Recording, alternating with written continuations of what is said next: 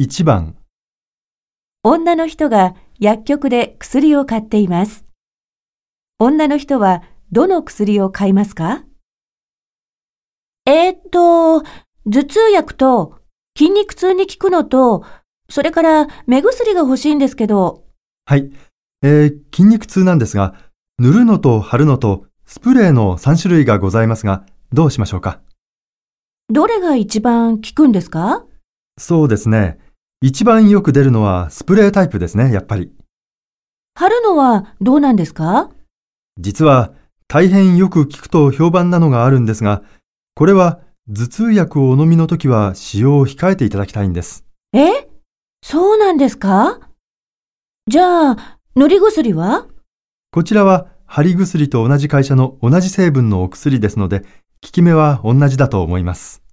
それじゃあ、それください。あの、頭痛薬の方は大丈夫ですか？いいんです。一緒で。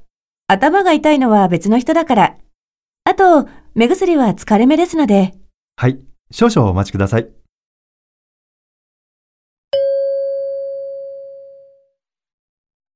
女の人はどの薬を買いますか？